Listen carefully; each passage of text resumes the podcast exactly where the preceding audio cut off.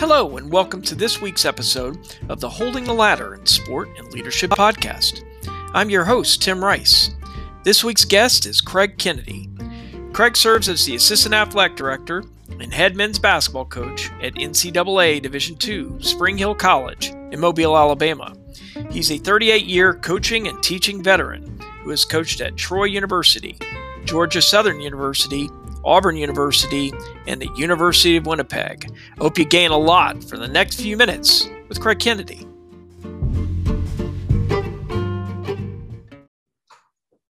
Greetings, everyone, and welcome to this week's episode of the Holding the Ladder in Sport and Leadership podcast.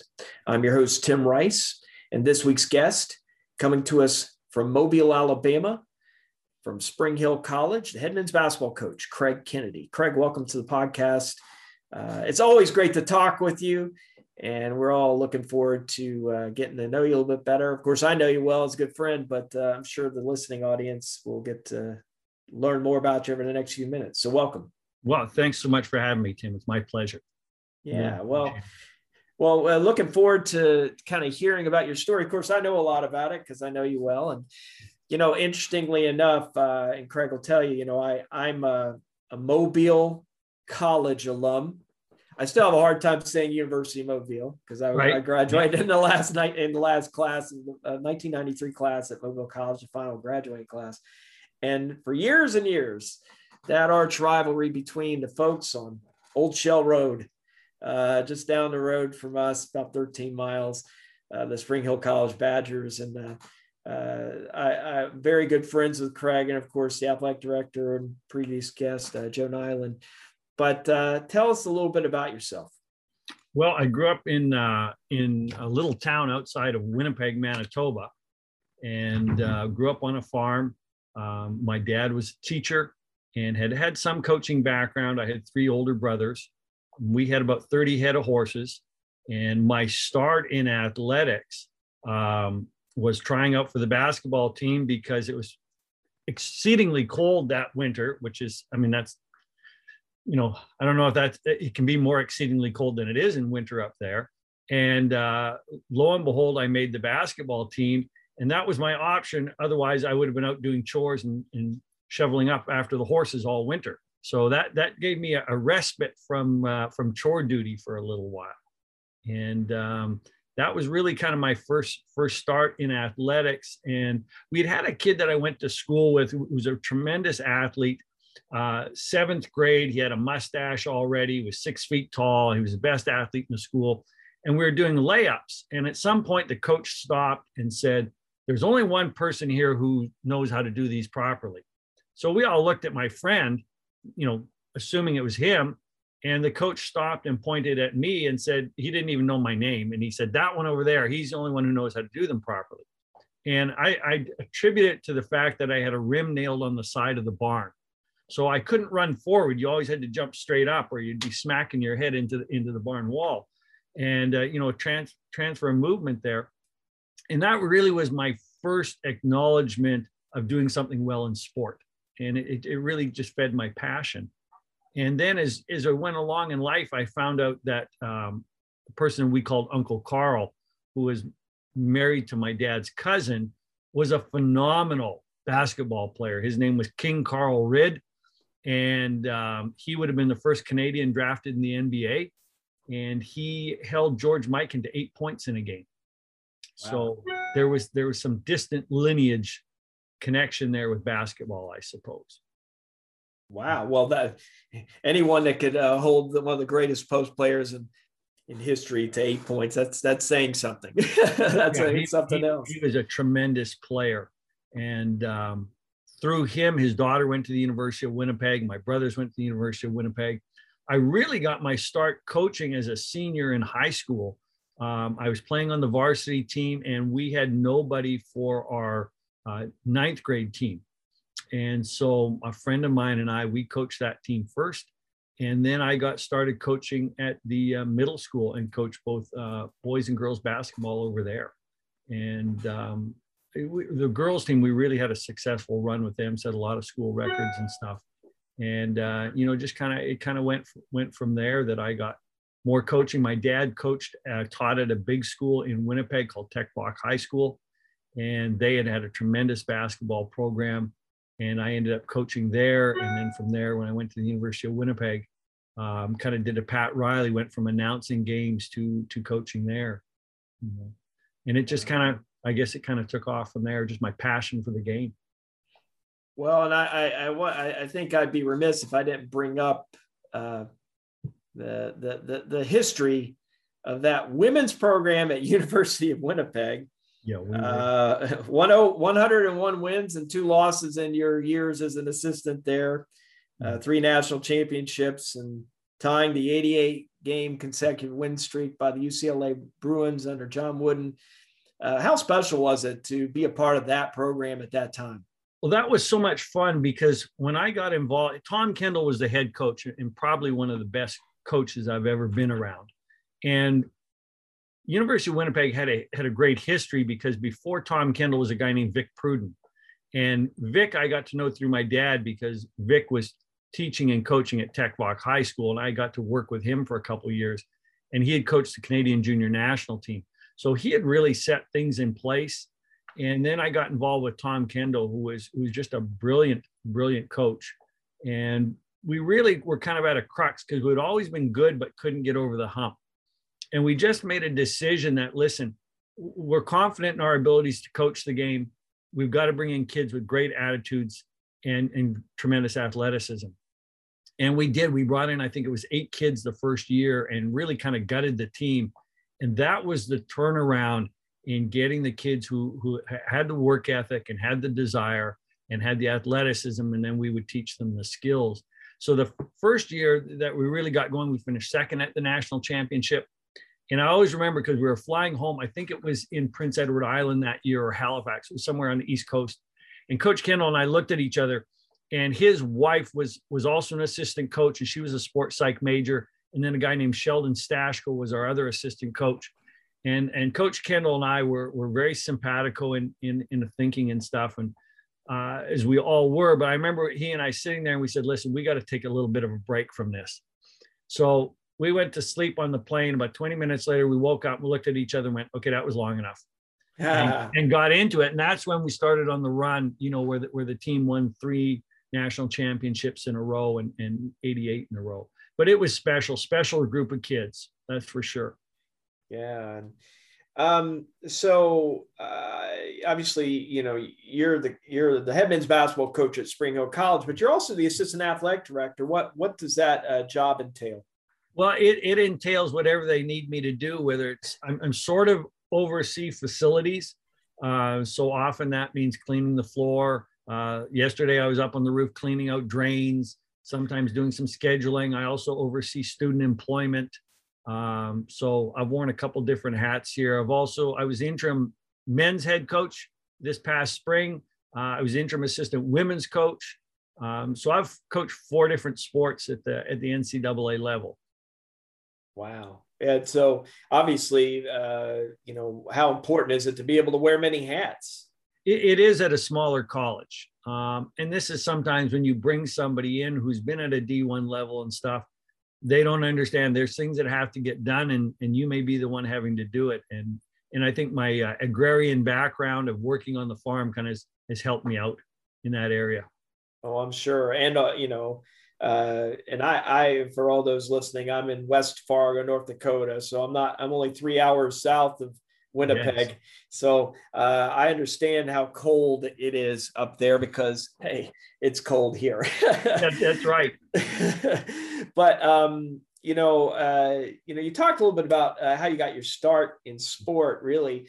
But who held the ladder for you as you were climbing from the beginning of your sport experience to now? And that's a great point. A guy named Gordon Mooshie, who is a phys ed teacher at Springfield Collegiate, where I went to school. Again, our town was so small, we didn't have a stoplight in town. I mean, this was a very, very small rural community. My senior year, we won the equivalent of a state championship. We won a provincial championship in volleyball. So we'd had some good programs. And really, the school has put out some tremendous athletes. We've had professional hockey players, professional baseball players, guys that have gone on to the Olympics in volleyball. So we've had some real successful program, but Gordon Mooshie, Wayne Bluting, a guy named Brian Hayes were the phys ed teachers and coaches who just ran a tremendous program and really encouraged us. Wayne Williams, who was at the junior high when I went to school there, had actually run track at UND and had gone to my dad's school, and he had a great program. And these were good guys because they challenged us to be men, you know, as athletes, and to really step up, you know, not to be weak, but to be tough on ourselves, to be very, very team oriented.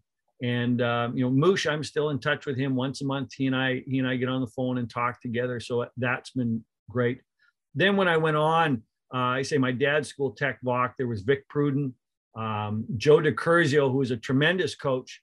He coached, basically won the equivalent of 3 provincial championships in a row. And he had been a keeper in Italy.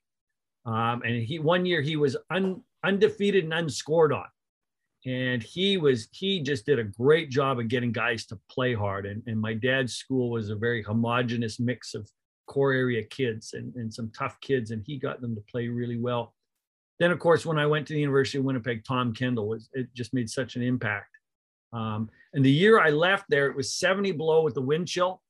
And I went as far south as my money could take me. I had actually been the interim head coach at the University of Winnipeg, and applied to a variety of schools. Tom Kendall took a job at California, Pennsylvania, took the women's job there. So I took over for him for a year. And, you know, I applied to jobs all over the place, really clueless as to the process. I would get the NCAA news mailed to me up in Canada. I would see jobs. I would have to go in and get somebody to type out my resume for me, mail that down. By the time I got to the States, the job had probably already closed. But I followed up on a couple of jobs, and one was at Auburn University. And Joe Ciampi was one of 3 coaches who returned my phone call. And he said, yeah, he said, I remember your resume. We don't get many Canadians. He said, we've already hired for this position, but the prep school in town is looking for a job. Would you be interested? And so he hooked me up with the prep school in town, a place called Lee Scott Academy. And they told me, it's funny how God works things, they told me, oh, we've already hired. So I said, okay, but we'll keep your resume. Well, about 3 weeks later, they phoned me up in Canada and say, listen, are you still looking for a job? And I said, yes. And they said, well, our guy who's going to coach basketball just quit. So, okay, great. So they fly my ex-wife and I down, and we interview. Well, while we're down there interviewing, her grandfather dies, who basically has raised her. So overnight, we have to decide, are we going to move 1,800 miles away to Auburn, Alabama, and leave family and friends behind, or what do we do? So we decided we would go for it, and did that. And it was quite a process getting the getting our green card and stuff through. That was a real adventure, but we came down and was at Lee Scott for 4 years. And then I was working 5-star camp. I was so fortunate. I was there with Howard Garfinkel and Will Klein and you know, people like that who were just so tremendous. And while I was at 5-star, I got a call from Auburn and got hired there as the director of operations my first year, and then was an assistant for 3 years. So obviously, you know, Joe Ciampi down here is just, boy, he is just a tremendous coach and such a professional. Had a great friend named Jeff Dameron, who's now a pastor at a small church. And he coached at some schools. He's always been there for me, a great support. And, you know, then a lady named Teresa Garnett, she was at Florida State, great assistant coach there, and then came over to Troy. And then Michael Murphy, who is the head coach of Troy, and hired me to work for him. So those are people who have always been there and always gave support, you know. Yeah. Couldn't be where I am without those people. Yeah, you know, you're the second podcast guest we've had that, you know, assisted at Auburn. Okay. Coach Ciampi. The other one was Joanne Macaulay, who ended up becoming the Coach P. Yeah. And you know, she talked about, you know, jumping in her cranberry Volvo and driving from Chicago, Illinois down to Auburn, and to the middle of nowhere at the time in the middle 80s. And you know, obviously a big jump and adjustment to go from Winnipeg to Auburn to Lee Scott and the Alabama Independent School Association. But you know, what valuable lessons did you learn there? Well, you know, the thing that got me, I always remember two things when we first got to Auburn is going to Winn-Dixie and seeing these tiger paws all the way out of the parking lot to the front of the building. And when we were at Winnipeg, you know, we operated in anonymity so much. And I remember going to the bookstore and I'd buy these University of Winnipeg window decals and I'd be putting them on the bus stations, you know, try to get some advertising on us. And I'd come back the next week, they'd been peeled off. Yet then you get to Auburn and it's just all over the place, you know. And when we had a chance to break UCLA's record, that was the one time we had a massive crowd. And, you know, for us, there was 1,500 people at the game. But literally, if we walked across the street to the cafeteria at the University of Winnipeg, no one knew who we were, you know. So now I come to Lee Scott, and I got there very late by the time. I always remember we had been working for an immigration office out of Virginia, and we finally get our papers to come down. And I get to the border, and I've got the U-Haul and my dad and my dog, and my ex-wife and the kids were going to fly down because my children were very, very young. So we get to the border and the guy brings me in and he said, what are you coming down here to do? And he said, I'm coming down here to coach and teach. And what kind of offense do you run? So I tell him, and he said, do you have a clean air sticker on your vehicle? I said, I don't know if we have a clean air sticker. Well, he said, you can't come into the United States without a clean air sticker. You know, so we go under the hood and we look and find it. He says, okay. He says, I'm giving you 1 year. And I said, well, I've got a 3-year permit to come down here. He says, son, I'm giving you 1 year. If you don't like it, you can go back where you came from. I said, 1 year is fine. Thank you very much. So we got down and, you know, we had to call the immigration office and they got it, you know, rectified. So it was 3 years. But I remember our first game and I'm leaving the school, driving the school bus for Lee Scott. And there's all these cars behind me, following me. And I'm thinking, like, do these people not have jobs or something? Because in Canada, you'd have a basketball. Nobody came to the basketball games. But they were following us, and it was we had a really good run. I think we were 24-2 the first year, and lost in the Final Four to Tuscaloosa Academy, who had just graduated Pete Chilcutt, who went to North Carolina in the NBA. And then the second year, I think we were 20-4 and lost out in the Final Four again with that bunch. But it was a great experience of the Southern hospitality and how nice folks were, because Auburn's one of the nicest places in the world. And then Coach Ciampi was so great because he would invite me over for meetings and we would talk basketball all the time, even when I was at Lee Scott. And Cliff Ellis was the same way. I mean, those guys opened their practices up. You know, you come in and talk to them. They were so good. And I have such a heart of gratitude to them. And I have tried to pass that on when I'm here. I always have an open door policy and, you know, invite people in to come and talk hoops and stuff like that. But it was certainly a different level. We had a simplistic system in Canada that worked with our kids. And here, obviously, jumping into the SEC, coaching against, you know, a Gary Blair and an Andy Landers. And of course, Pat, you know, Coach Pat was just Pat Summit. So impressive. And Sue Gunner down at LSU. I mean, you were in the cauldron. And then, you know, in our last, you know, we won the WNIT in 2003, I think it was, and beat Baylor at Baylor. And then we went to play Connecticut at Connecticut. And we beat NC State by 25 in the first round.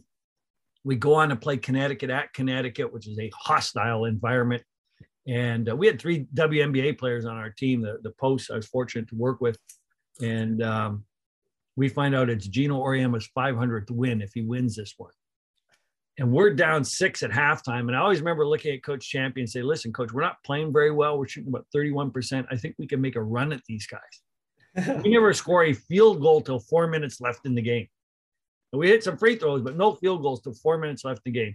And apparently Tarasi had a little conversation with her teammates at halftime that they were not going to lose on Gino's 500th win. And of course, they went on to win the NCAA championship that year. But been very, very fortunate in just learning the intricacies of the game, and, you know, what works one place isn't always going to work somewhere else, and what's going to work 1 year you may have to change to work the next year. Yeah, well, and you obviously, there was a lot of people there that held the ladder for you and that you learned from, you know. And I think people, it's interesting, I've found that a lot of people think that holding a ladder is all about, well, you do it because you know that person. So many times I even think example is holding a ladder too. If somebody is a good example, sure, you know, that makes a big difference. And so as in your role at Spring Hill there, what were some of your biggest challenges that you face day to day? The weather. No joke. You know, just because we are Spring Hill, we are on a hill, and that means water runs down someplace. So it's going to run someplace. And so that often creates issues for us, and the humidity creates issues for us. Just dealing with that. You know, there's always upkeep that needs to be done on a facility, and especially when you deal with those elements, those affect. And then dealing where we're a private school, that that attracts a different type of student, and trying to get, you know, working with the kids as we transition, because I was with the school as we initially as a assistant athletic director for compliance.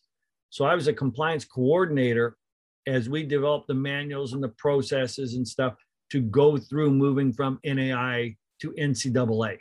And that was a real paradigm shift for a lot of people, both on campus and for the student athletes themselves. Yeah, and obviously COVID has been a very interesting thing. And even in talking with Coach Nyland about the SIAC, your Division II conference, and being spread out over what, 7 different states, 6 states, whatever it is, it's and having all the different you know, states having different procedures and whatever. By the way, anyone listening, everyone thinks that Seattle's the wettest place in the United States. No, about that, it's Mobile, Alabama. It is. By a lot. You bet. Yeah, when I lived in Galway, Ireland, they'd always say, "Oh, yeah, we get so much rain here." I said, "Well, Mobile gets 5 times as much rain as Galway gets." Right. And they're like, "No way." I said, "Oh, yeah." And you know, it is an adjustment. There's no question about it. Now, you know, you have young people from all over the world on your teams there at Spring Hill, and on your team, on the men's team in basketball. I mean, what kind of challenge is that to recruit for that kind of kid to come to Spring Hill? Well, that's a great question. You know, we do have an Irish lad this year with us, Eli Lanahan. We have one from Ukraine, Dennis Bobchuk. We have from Greece, Yorgos Kostikis. You know, so bringing these kids, we have 2 Australians, Sam Davidson and Tana Kopa. So the biggest thing is when you're looking at film, assessing these kids is, will they have the athleticism to defend in our conference? That's the toughest thing. You know, and I've never met a coach yet who says, yeah, my kid's not very athletic and he won't help you. Every coach tells me their kid's one of the hardest worker and they've got a great attitude, and I know they can defend it there at your level. And that's the biggest thing, is being able to assess, do they have the athleticism to defend in this conference? Yeah. That's a real challenge. Well, and your league is made up of a lot of programs with some really good athletes. Yes. And, you know, you're going all over. I would imagine that's a challenge too, even though you're in, does the SIAC have divisions? Yeah, east and west. Okay, so but you know, you're still probably crossing over at least once. Play everybody. Yep. Yeah. Yep. So you're going to Kentucky, and you're going to Ohio, to like Central State, and you're going, like, you're all over the place. And I'm sure that must be a challenge for you as a head coach to obviously be able to make sure your young people are getting everything they need in terms of their academic work done and whatever. Yeah, and that, now here's the advantage with recruiting the European kids is typically they're better students. So they've got good study habits. They've got a good background knowledge. That's a worldview. So we rarely have very few issues academically with those kids. Yorgos is a 4.0 GPA, just as an example, you know. They tend to do very, very well and take their studies very seriously. And they really have an appreciation or having a scholarship and getting to earn a degree. Yeah, and for anyone, and go ahead, I'm sorry. That's okay, but yeah, on the road, I mean, the challenges of hydration and nutrition and adequate sleep and stuff like that, and then making sure we're handling our academics, is that's entertaining. Oh, I'm sure it is. And you know, I know that the by the way, anyone listening, Spring Hill College is a very good academic school. And, you know, so the young people that Coach Kennedy's recruiting have to be pretty good in the classroom or they're not going to cut it. You know, it's a very good school. We typically look at a 20 ACT or a 12-10 SAT. Really don't, you know, 3.0 GPA, but the standardized test score is a better indicator of their success at college than the GPA, which tends to be inflated. So when people are, and unfortunately with the NCAA change that they've made of doing away with standardized testing, so many people will say, hey, well, my kid's got a 3.5 GPA. And well, what was his last test score? Well, he took it, you know, and he had a 16. Well, you're not going to be able to handle the rigors of being a student athlete at our school with those kind of scores. Yeah. Yeah. And that, you know, that is, it's so incredibly important, because I know in my experience of working at Grove City College, Williams College, Hiram College, some other schools where we were basically going after tough, hard-nosed geniuses who wanted to play for free. They had to be smart, or they weren't, you know, they had to be smart. And the Spring Hill student athlete has always been, you know, even back in my days as a arch rival Ram, I always knew that the you know, academics were very, very strong over on the Hill. And so when you think about the skills that you need to be successful as a sport professional, and that could be in a segment of sport, and you've got a lot of varied experience. What are skills that you think are essential for success as a sport professional? You know, the two hardest, we tell our guys it's the two hardest skills in any sport. It doesn't matter what sport it is, volleyball, tennis, basketball, football. The ability to quickly move from point A to point B, to generate top quickness in a short distance is the hardest thing in sport. And then the second hardest thing in sport is the ability to stop and balance after generating that. Those are the two hardest things in sports. We talk to our guys about what we call FTS, which is first three steps. You have to beat your opponent in the first three steps. So a lot of our consequences in practice is not running suicides and stuff like that, but it's a turn and sprint from baseline to center in 2.6 seconds.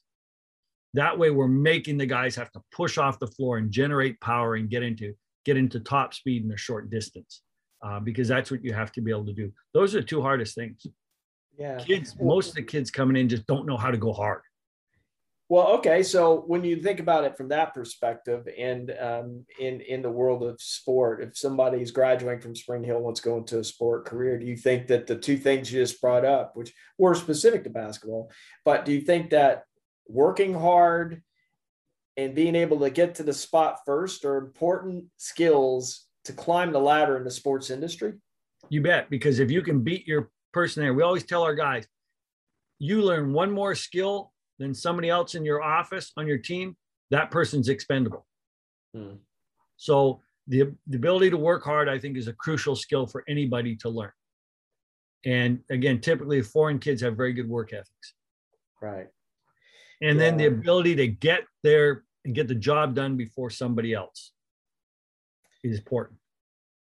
Well, it's counterculture, wouldn't you say, today? You bet. I'm old school. Yeah, absolutely. No, and I think that's too many times people think, well, times have changed, and you know, they have a little bit. But I do think that skills like what you were just talking about are things that I don't think they're timeless. I mean, would you agree with that? Correct. Oh, I agree. We talk to our guys all the time about mental toughness, and our definition of mental toughness is 4-pronged. What do I have to do right now? Do it to the best of your ability. Enjoy the process. And then you have to deliver. You have to be able to deliver to be mentally tough. And, you know, I think that lesson that they can learn from what we're doing here can transfer to any job in the world. What do I have to do right now? It doesn't matter. Hurricane's gone through, death in the family, an illness in the family. What do I have to do right now? Do it to the best of your ability. and enjoy the chance that you get to be there. The one thing that COVID has done in the last year is made a season so fickle. And we told our guys, we may have one game, we may have 10. We need to enjoy now, you know, be in the moment right now. And I think that transfers to any occupation. Yeah, I agree with that. And, you know, another thing that, you know, I asked this question of all my guests, and it's regarding networking. Obviously, your ability to climb the ladder came from, well, you had to work hard, right? But yes, you also had to make the connections to get ahead, whether that was going from the Winnipeg position down to Lee Scott and then starting working with Coach Ciampi. How important is networking in this field, and how do you approach it? It's really, really important, because, and we tell our guys, you never know who your next boss is going to be. Yeah. You never know who your next coworker is going to be. And how do you interact with people around you? This person you see walking down the hill may be a professor you don't know about. He may be on campus visiting and he's got a job, and the next thing you're going to interview. So I give this example with our guys. We were at Kentucky State 2 years ago, and I always like to find unique little places to eat for the guys, because I enjoy food and I enjoy coffee. And so we found this place called Cliffside Diner. It's literally built into the side of the cliff, and our team fills 3/4 of it when we get in there. So I'm sitting at the table and I just strike up a conversation with the guy next to me. And he says, "Where are you from?" I said, "We're from Mobile." "Oh," he says, "I go down there fishing all the time." So, and you know, it's the example I use with our guys. Here we are in the middle of kind of nowhere, place we've never been. And the first guy we meet has been to Mobile. Right. So the example for the guys is always, listen, you don't know who you're going to sit by, who's going to have a connection. You know, so being willing to approach people, able to converse with them, ask them about themselves. Why were you in Mobile? What were you doing? Boom, boom, boom, boom, boom.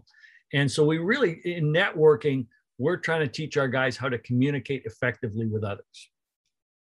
And so we work on that. We work on that on the court all the time with effective communication. It says right on the back of our practice tops, "Talk to me." Because communication is so important in athletics, but it's also important in the world as well. And as you know, cell phones have ruined communication so often. They've ruined shooting. People all say, well, how do cell phones ruin shooting? You remember when we were young, we were always taught, shoot like you're in a phone booth. Well, these kids don't know what a phone booth is these days. You know? So I always say cell phones ruin shooting in some ways, but trying to get kids to talk and get off those cell phones and just communicate with other people. I think that's crucial. Yeah, it is. And I know that you bring up the cell phone and the smartphone, I suppose. I know that they are so addictive. And I know sometimes you just have to take a break from them. And it's amazing how freeing it can be when you don't have it. And I know from the standpoint of networking, it really is all about, you know, the way that you approach getting the word out about who you are, right? Not just about selling yourself, but perhaps selling the potential that you have. I know from my standpoint, working with Bill Elder at Mobile, he was that first person that I really, you know, learned from that was, you know, had a Division I mentality at a small college. Right. And I've always been focused on the attention to detail aspect. Yeah. And I think that when you have those kind of things, you know, I talked on a previous podcast episode about the importance of the handwritten thank you note. Yes, you know? Don Meyer. Don Meyer was always on the importance of a note. You bet. Yeah, and I actually received a couple of notes from Coach Meyer. Did you really? Oh man, what a blessing and a gift yes. Back when I was really struggling and in my coaching career, and I think that having just because that's counterculture, that's not something that people do these days. They don't think about writing handwritten notes, and it puts you to the top of the list many times. Sure. If you're creative in that approach. So, yeah. what's one piece of advice you'd give to someone who's getting started in a career in sports? Again, this is any career, whether it's sports marketing, sports sales, you know, right, coaching, administration, you name it. Well, one thing, work ethic. I mean, you have to have a tremendous work ethic in this business to succeed. You have to have a positive attitude. That's so important because there's so much that can drag you down. You have to be willing to learn something new all the time. You always have to be learning. I agree with you about the power of a note. We make our guys write thank you notes on a regular basis about things. And then you have to have some faith because you can do everything right. And, you know, what we talk about, the intangibles in sport, the intangibles are going to crop up. And you've got to have faith to stick with believing in yourself and believing what you do is doing the right thing for the right reasons. You know, my coaching philosophy is the golden rule, which is to treat other people the way I want my children to be treated. And so we emphasize that. And I think those are really important if you're gonna succeed, because again, how you treat somebody, is that the way you would want your child to be treated? You know, and I think we talk to our guys about that all the time. Yeah, that is a great segue to the final question. And it kind of connects to your philosophy you just stated from the Golden Rule. How do you hold the ladder for others? Well, I try to model behavior. The old saying, more is caught than what is taught. So I try to do that in just in little things. I always hold the door for our guys.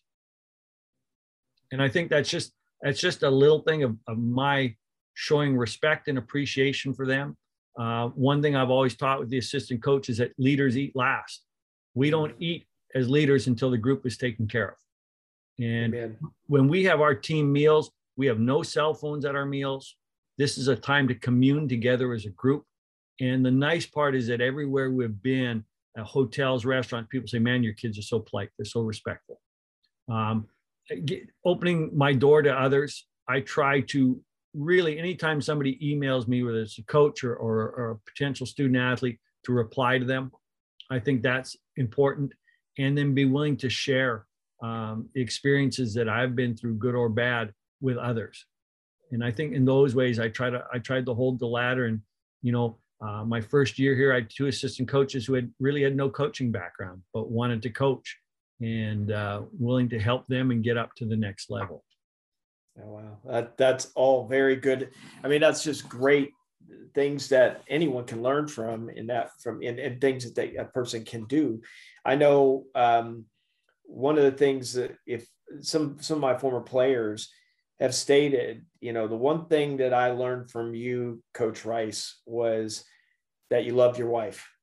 Wow. And that you opened up her door every time, which I will do for the rest of my life.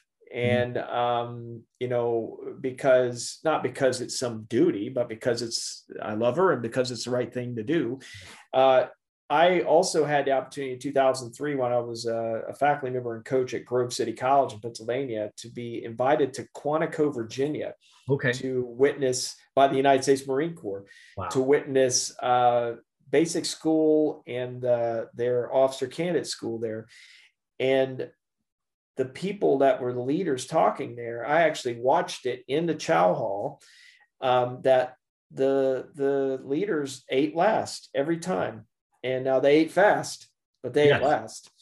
And I remember, you know, being a military kid myself, and, you know, just being able to, I think that we can learn so much when we have an opportunity to do what's right. And I think doing what's right is serving others. And I do believe that is what holding ladder is all about. Servant leadership is so important. Sir. Absolutely. And it is, and, you know, transformational too. And, well, Craig, thanks so much for being a guest today. How would you like to close the podcast? Boy, thank you for having me on here. I just, you know, we need to have such a heart of gratitude in these times that we're in right now, and to be so thankful. And what can we do for others in a small area? You know, it may be bringing donuts to the office one day You know, it may be sending an email out of thank you. Boy, we're not in our offices, but we can email people and send out thank yous that way, or the handwritten note, but just to express gratitude and be thankful for the opportunities we have. I think this is the greatest country in the world. It provides in athletics something that no other country does. And I'm forever thankful to the good Lord and to the people who have held the ladder for me to get me here. Yeah. And you know, and I would thank you for having the willingness to come on, but also just having the mindset of thankfulness and gratitude. So I'm thankful for you. So thank you so much, Craig. You too. All right. Well, thanks so much, everyone, for being here this week. We look forward to seeing you next Monday. Have a great week.